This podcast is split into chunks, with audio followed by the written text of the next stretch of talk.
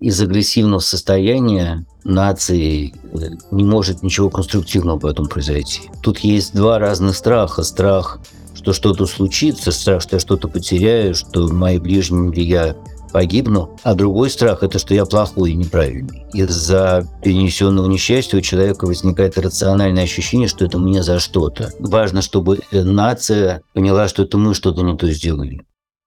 Всем привет, это подкаст «Поживем увидим». Меня зовут Надежда Юрова, и гость этого эпизода – психолог Александр Колмановский. Александр, здравствуйте. Добрый день, здравствуйте. Ну, расскажите сперва, как вы вообще, где вы сейчас? Я в Москве. Как ощущения? Сложные, разные. Я год назад эмигрировал, прожил три месяца э, за границей и понял, что эмиграция мне чисто эмоционально непосильна. А почему нахождение в Москве более посильно, чем чем за границей? Оно именно более пассивно, оно некомфортно, оно трудно во многих разных отношениях, но это мое место. Я в нем родился, прожил большую жизнь, и связано с ним, простите за банальные комментарии, но иначе не скажешь. Просто всем организмом, всем менталитетом. Ну вот скажите мне, как человеку, который год уже как не в России находится, а есть ли у вас ощущение, что что-то поменялось, сильно ли поменялось? Э, может быть, люди, может быть, взгляды, может быть, э, общее настроение, может быть, внешние какие-то проявления? Да, сильно поменялось сильно поменялось. Это, к сожалению, вот такой массовый энтузиазм по отношению к тому, что происходит. То есть он правда есть? Да, он правда есть. Как это, как это выражается? Это выражается в том, о чем все хорошо знают, о том, в том, что люди поддерживают то, что происходит, люди пишут доносы друг на друга, люди действительно добровольцами записываются на военные действия и так далее. Чем вы сейчас занимаетесь по большей части? Вы знаете, я занимаюсь ровно тем же, чем занимаюсь, я хотел сказать, всю жизнь, но это не вся жизнь, а последние 30 лет. Я очень много консультирую людей и много выступаю. А какие основные запросы на консультацию сейчас у вас? Они совершенно не меняются. Это проблема отношений между близкими, между родителями и детьми, между взрослыми людьми и их родителями. Это проблемы какой-то или неуверенности в себе, или, наоборот, излишней раздражительности, проблема поиска себя. Ну, в общем, обычные проблемы, с которыми имеет дело психолог. Есть ли ощущение, что спустя год э, вы, вы и ваше окружение подпривыкло? Нет. Угу. Нет. А как вам кажется, с психологической точки зрения, а, такое привыкание – это скорее нормальная реакция или наоборот?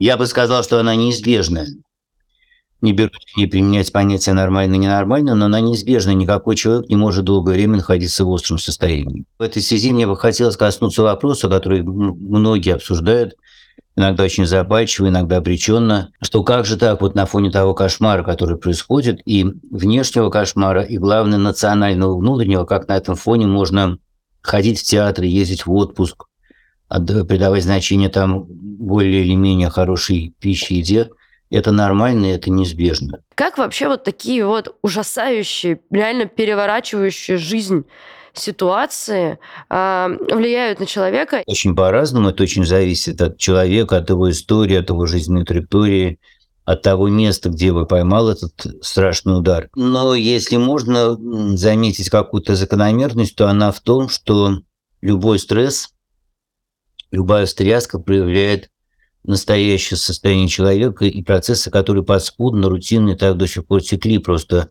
в шуме текущей жизни были не очень заметны. И люди, которые, ну, как знаете, простите за такую рискованную аналогию, как алкоголь, какие-то люди, когда выпив, когда выпив, становятся более веселыми, добродушными, какие-то более напряженными и агрессивными, это проявляет их какой-то внутренний вектор, я бы сказал. И здесь также какие-то люди впадают в полную панику или прострацию или агрессию, а какие-то начинают больше сопереживать окружающим. Но есть и другая универсальная закономерность, особенно драматичная и трагичная для меня, как для медика, как для психолога, это то, что война неизбежно ожесточает людей, на какой бы позиции они ни стояли, какова бы ни была их текущая жизнь. И это главный социальный урон и ущерб, ну, помимо гибели людей, помимо чудовищного обнищания, которое неизбежно следует за этим всем. Из агрессивного состояния нации э, не может ничего конструктивного в этом произойти. Агрессия – это реакция на что? конкретно? Ведь это же всегда какая-то конкретная злость, да? Агрессия – это всегда проявление страха. Агрессия – это и состояние очень сильно перепуганного человека. Ну, то есть а тут э, как бы неважно, да, человек боится просто самого факта того, что происходит что-то ужасное, правильно? У нас в психике есть два этажа, животная психика, которую психологи называют натуральной, и высшая психика. Их взаимодействие, почему мы иногда бываем более рассудительными, а иногда более импульсивными, то есть движимы этой самой природной животной психикой, это взаимодействие определяется страхом. Чем острее страх, чем сильнее стресс, тем хуже человек соображает. Как вам кажется, если такое сравнение уместно, если вы общались с украинцами, например, где страха больше? Тут есть два разных страха. Страх, что что-то случится, страх, что я что-то потеряю, что мои ближние или я погибну, погибнем. А другой страх – это что я плохой и неправильный. И вот этого страха у украинцев наверняка меньше. Очень часто приходится слышать «я не могу, я не вывожу». А, мне не получается это все через себя пронести. Мне вообще-то жизнь нужно жить, детей растить. Э, поэтому я глаза закрою, отвернусь, новости не читаю. Правда ли это работает? Несомненно, да, иначе бы эти люди так не говорили, так бы себя не вели. Тут не надо только строить иллюзии, что такая страусовая позиция позволяет вполне хорошо себя чувствовать, конечно, нет. Но силу стресса для этих людей это облегчает. А есть ли какие-то универсальные, э, ну, универсальные советы, инструкции для тех, кто не может. Ну, то есть, правда, ты не можешь не читать, ты не можешь закрыть, ты не можешь сказать себе, мне нужно засунуть эту голову в песок. Я не могу засунуть голову в песок. Как, как мне с этим быть? Таким людям хотелось бы вот что сказать. Тут необходимо все-таки прислушаться, присмотреться к своей такой информационно-потребительской активности, вот очень важно читать, быть в курсе, знать хоть какие-то основания для прогнозов. И вот важно присмотреться к себе, насколько моя деятельность диктуется действительно этим, а насколько это невроз. Просто невроз, страх, что там вдруг что-то такое происходит, чего я не знаю. И это можно определить, во-первых, просто количеством этих информационных лент, на которые человек подписан. И для осведомленности реально хватает, ну там, скажем, двух максимум. И кроме того, очень важно понимать, что сдерживаться и стараться ограничиваться этими двумя, а не десятью, помогает насыщенность своей остальной жизни. Насколько она наполнена, чем она наполнена, чем-то содержательным, действительно конструктивным или, или не очень наполненным. Вы работали с жертвами терактов на Дубровке, в Беслане. В общем-то, много об этом тоже рассказывали в своих интервью. А, стало интересно узнать у вас, как вам кажется, проблемы и состояние людей, которые оказались жертвами терактов, сопоставимы с тем, что испытывают жертвы войны? Да, несомненно, сопоставимы, очень близки. И там, и там это острая травма, травма того самого страха.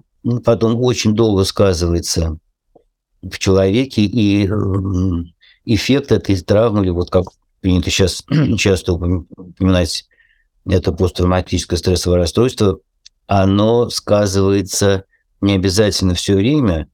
Вот а в обычной житейской бытовой ситуации не отличишь человека, который был в теракте или на, на войне от обывателя, но все становится сразу видно в стрессе, в конфликте. Вот тут человек с такой травмой ведет себя гораздо более агрессивно и выразительно. Почему так происходит? Это страх, знаете, на него реагирует как раз животная часть нашей, нашей, нашей психики, вернее, почти животная такая примитивная, архаичная. Из-за перенесенного несчастья у человека возникает рациональное ощущение, что это мне за что-то. Что с людьми, которые правильно живут, в правильных местах живут, правильно себя ведут, с ними такого, наверное, не случилось.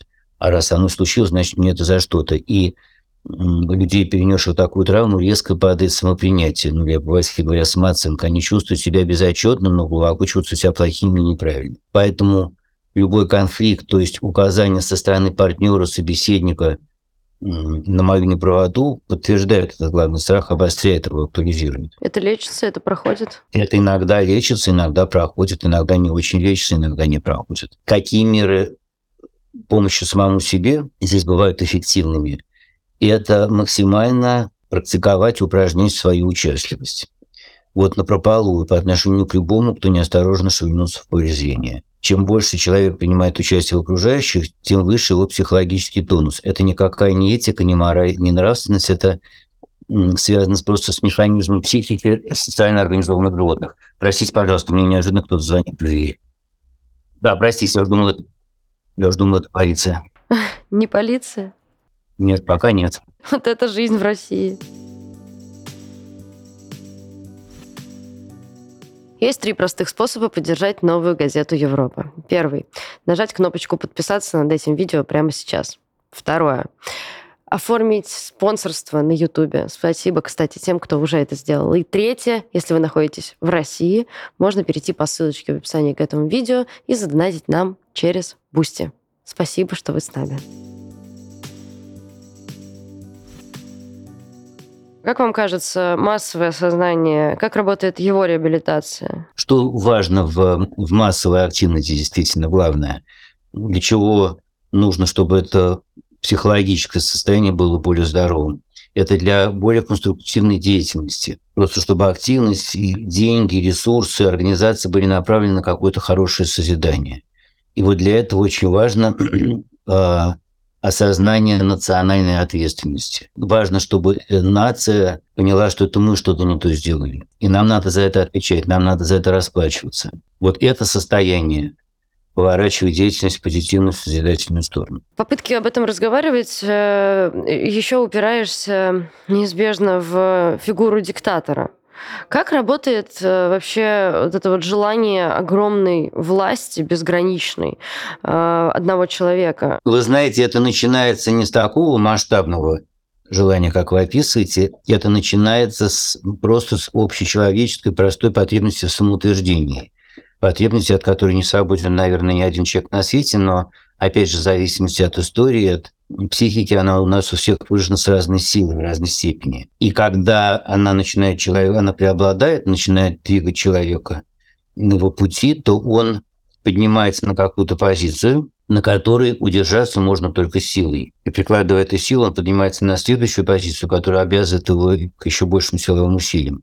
И так постепенно, пока кого-то в этой постоянной конкуренции не выталкивает на самый верх, где он может удержаться только максимально силовыми средствами. Можно ли при этом сказать, что Обратной стороной этого является то, что другие люди, как будто бы играя в эту его игру, э, легко ведутся на то, о чем, о чем говорит диктатура. Ну, я говорю про пропаганду, понятное дело, и про идеологию.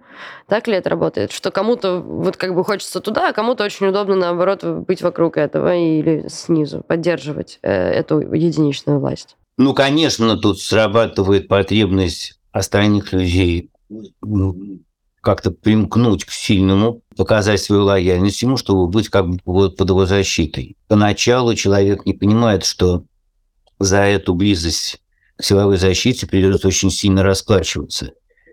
Придется сплошь и рядом поступать не так, как я вообще-то хотел бы, быть у меня свободный выбор, но поскольку я уже с этим сильно в одной пряжке, то я должен идти ему навстречу. Знаете, я, честно говоря, не очень верю в э, силу и эффект так называемой пропаганды. И сейчас современная ситуация в этом смысле очень показательна и оригинальна. Такого никогда еще в мире на Земле не было.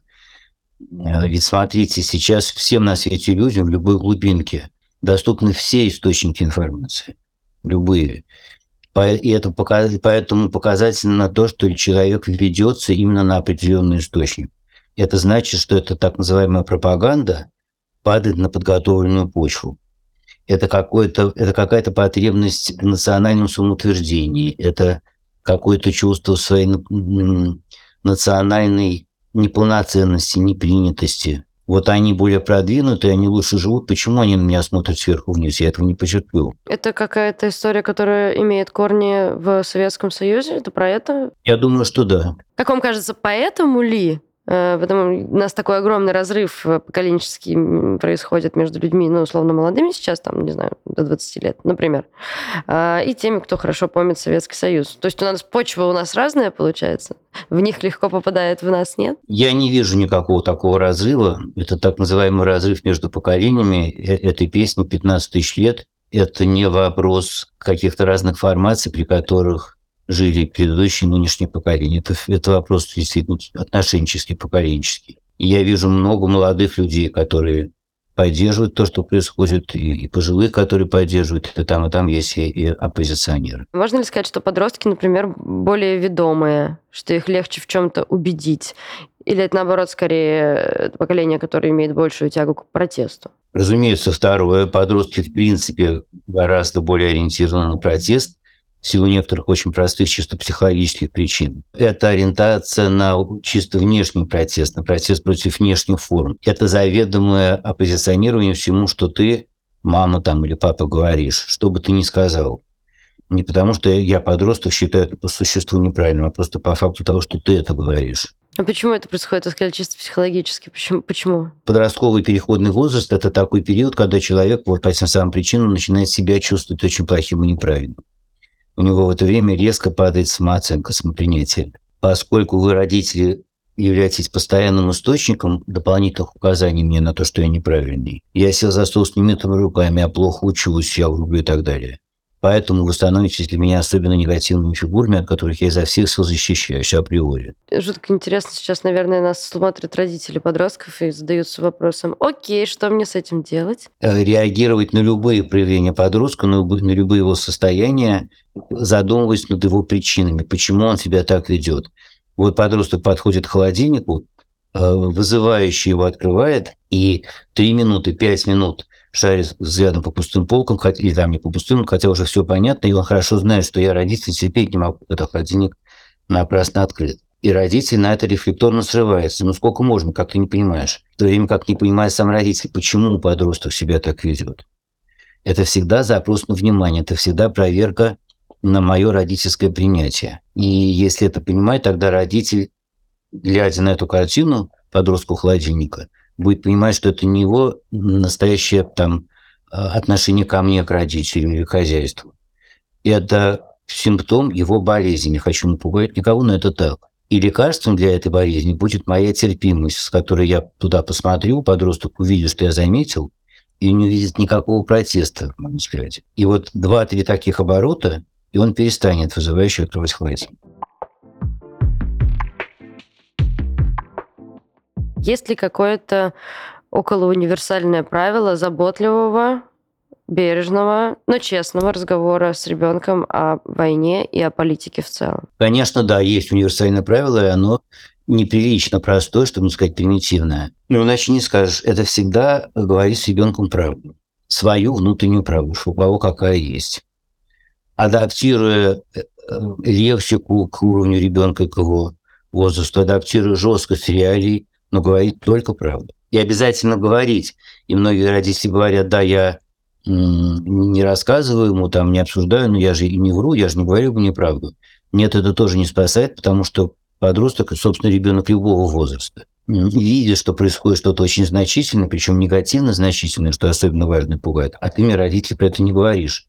Самый, самая большая психологическая травма и для и людей, и для животных – это неопределенность. И когда в семье что-то происходит, не знаю, там преддверие развода или какая-то тяжелая болезнь ближнего или денежный кризис, и родители с ребенком про это не говорят, во-первых, страх ребенка от этого нисколько не меньше, во-вторых, доверие к родителям гораздо меньше. Обязательно говорить, не ожидая вопроса, выбирая момент для разговора, когда это уместно, но говорить. Когда, еще раз, когда ребенок видит, что что-то важное происходит, родитель сам разговора не поднимает, и ребенку становится очень трудно спросить с мамой. Мне очевидно, мне ребенку очевидно, что ты, родитель, не хочешь этого обсуждать. И мне страшно сунуться с каким-то вопросом, нарваться. Не твое дело, ты еще маленький, не лезь в мои дела. Это... А как быть, если, когда ты разговариваешь по-честному с ребенком, с ребенком, э, у тебя есть свои эмоции, свое эмоциональное к этому отношение. Ну, допустим, ты рассказываешь о том, что происходит, и ты сам про себя знаешь, мне очень страшно. Ты не хочешь заражать паникой, ты не хочешь, э, ну, то есть, как бы, понимаете, наверное, мой вопрос, да? Как поделиться честно, но не, да, эмоционально как бы тоже не, не навредить, вот. И к этой стороне, очень правильно вами описанной стороне проблемы, относится эта универсальная банальная рекомендация быть абсолютно прозрачным и честным. И если мне, родителю, страшно, как я это не сдерживаю, ребенок это все равно почувствует. Если мне страшно, я об этом еще и не говорю, его это пугает еще больше. И наоборот, если я ребенку говорю, сокрушенно, безо всякой позы, простодушно, знаешь, мне самому страшно. И я сам не знаю, как дальше быть. это очень способствует его созреванию. Ребенку важно убедиться, что родитель не бог, не какая-то сверхчеловеческая фигура. А вот как раз про созревание. Можем ли мы сказать, что во время вот таких вот кризисов, э, которые происходят, дети как будто бы взрослеют быстрее? Да, но не следует радость, радоваться этой скоростью созревания, потому что это плохое созревание. В этом смысле самыми ранее зрелыми детьми являются беспризорники. Они наиболее адаптированы к текущей жизни, но мы же не такой зрелости и сориентированности хотим для детей. Как, пропаганда может влиять на детей? На счастье практически никак, потому что пропаганда, она всегда идеологизирована, хоть на государственном уровне, хоть на семейном. Что значит иде идеологизировано? Значит, ты родитель или ты там директор школы, говоришь какие-то вещи, исходя не из здравого смысла, а из какой-то заведомой идеи, которая всегда должна быть правой. Дети это моментально чувствуют, это, это вызывает только аллергию. И вот эти пресловутые уроки разговора о важном или поднятии государственных флагов, конечно, это, к сожалению, большому, вызывает у детей только цинизм. Такими следствиями настоящий правильный патриотизм не только не воспитывается, а подавляется. А как быть, если взгляды родителей и детей не совпадают?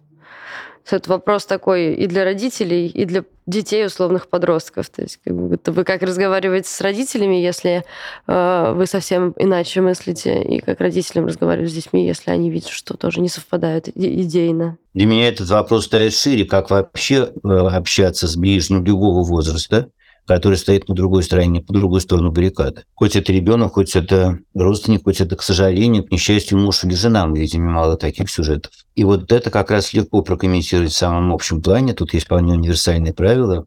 Это отказаться, точно отказаться от потребности, от намерения переубедить, открыть глаза на какие-то точно проверенные факты, обратить его внимание на очевидный изъян в логике. Вот нет.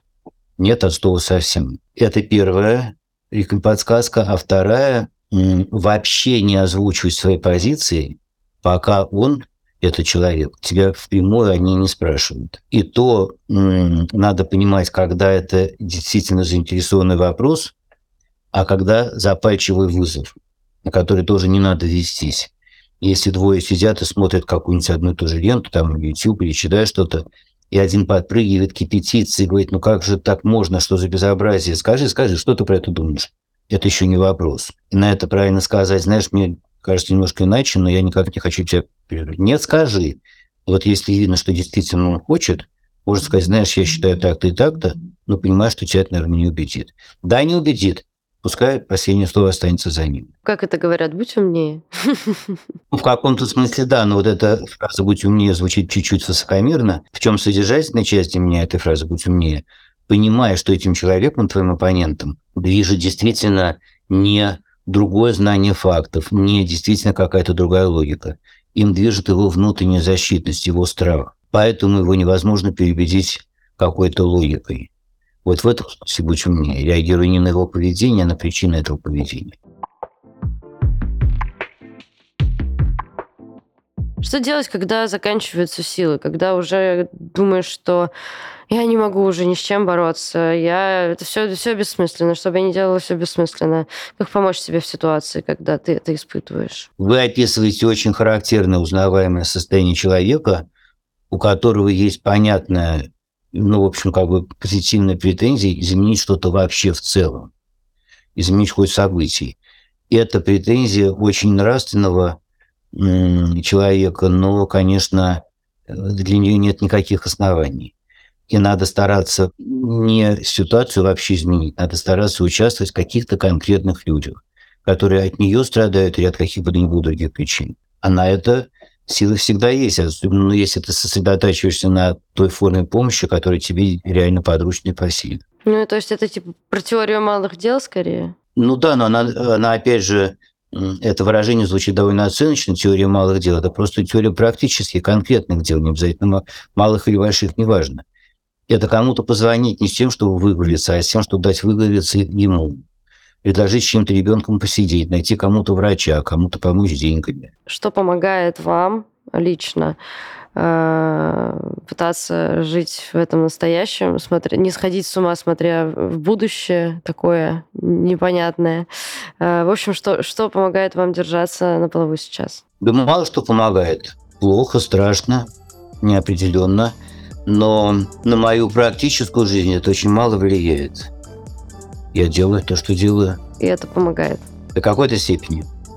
Это был подкаст «Поживем, увидим». Меня зовут Надежда Юрова. Я очень благодарна тем, кто подписывается на наш канал, тем, кто пишет нам комментарии, тем, кто ставит свои пальчики вверх.